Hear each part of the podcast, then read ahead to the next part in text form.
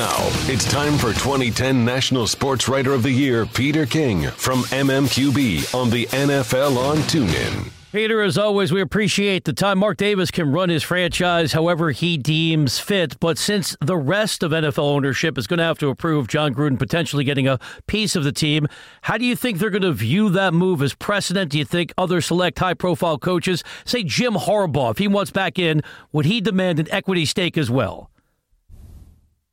You know, he might. Uh, and look, it depends on how desperate the owner is. Right now, Mark Davis is desperate. And Brian, one of the things that I think is happening here is that this is not the first time that Mark Davis has tried to hire Jon Gruden.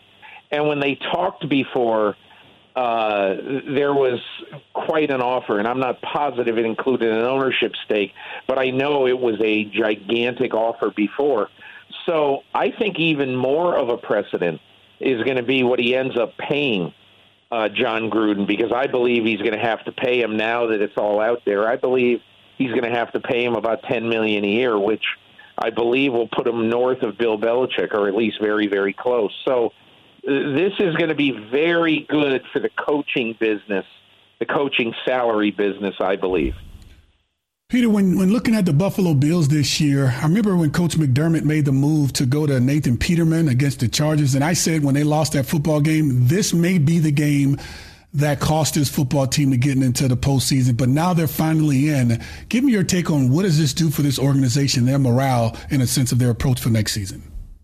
Well, I, I mean, Kordell, when you when you haven't made the playoffs in 18 years, I think, and when you finally do make the playoffs it's one of these rising tide lifts all boats things. Uh, I think it's really going to help the organization from a uh, from a long term ticket sales uh, luxury suite standpoint.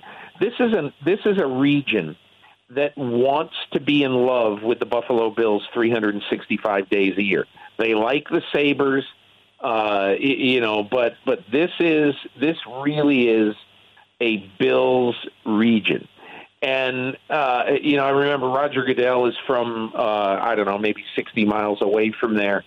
He is has always had a soft spot in his heart for the Buffalo Bills because he understands the passion. It's one of the things that I hated about the Raiders moving to Vegas. You do not leave Oakland. You just don't do that. And I feel the same way about Buffalo. Do not leave Buffalo. That is the kind of place. You've seen what happened with Andy Dalton today. His foundation. Bills fans have donated more than $100,000 to Andy Dalton's foundation just to say thank you uh, for that incredible play on fourth and 12 to, to put the Bills in the playoffs. This is basically the feel good story of the year in the NFL in all ways. And this is really kind of the juice the NFL needs in what otherwise has been a mostly crummy year. Chatting with Peter King of the MMQB. Peter, what was your reaction last night? We found out that Ted Thompson was being reassigned, new role in the front office of Green Bay, and the Packers are now looking for a new GM.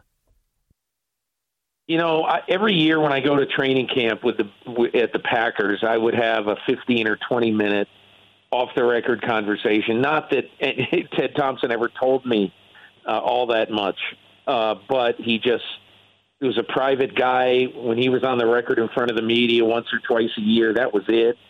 Uh, but I, I'll tell you, I mean, I really, really like Ted Thompson as a person, and he never had the kind of uh, the kind of zeal or or you know uh, you know apparent real passion uh, for the Packers that the fan base out there wanted. Um, but I, I mean, you can't be who you're not. And Ted Thompson is a private guy. He was a bachelor. His the highlight of his year every year was going home to Texas and spending two weeks just sitting there with his father, who must be in his late 80s, I would assume uh, and is just sitting there with his father and just talking. No highlight, no trip to Rome, no trip to climb a mountain somewhere. I mean, he just wanted the quiet life. And I, I found it very, very interesting that Mark Murphy, the president of the Packers, said today that Ted is just going to disappear. He's not going to do a farewell press conference. He's just going to, it's over. And he's just going to walk away. And that, to me, is perfect Ted Thompson. He doesn't dislike the media at all. Uh, he just doesn't have any desire to be famous or to be a public figure. And some would say, well, he's in the wrong business. But, you know, look, Green Bay should owe him this incredible debt of gratitude for in 2005 not thinking, well, geez, we got Brett Favre for three or four more years. Uh, I'm not. I'm going to ignore the fact that uh, Aaron Rodgers is sinking like a stone in the first round of the draft. We're going to take him because in on our board he's a top five player, and they took him. So you know, every Green Bay Packer fan owes that to Ted Thompson. That they'll go another 15 years after Favre with no problem ever at the quarterback position. You mentioned how, how quiet Ted Thompson was. Um, he was quiet, I thought, in his approach in building the roster around Aaron Rodgers, who you just talked about. Give yeah. me your take on how will they handle him, Aaron Rodgers, moving forward? Because some may think he should get the biggest signing bonus of any quarterback in the history of the game, but we've seen uh, what happened in Indy with Andrew Luck and then how they handicapped the roster. How do you think they handle Aaron Rodgers moving forward with the contract? That's a great question, Kordell. Look, Rodgers is going to make his money – um, he's going to get at least one more huge contract from this team, and probably just one more.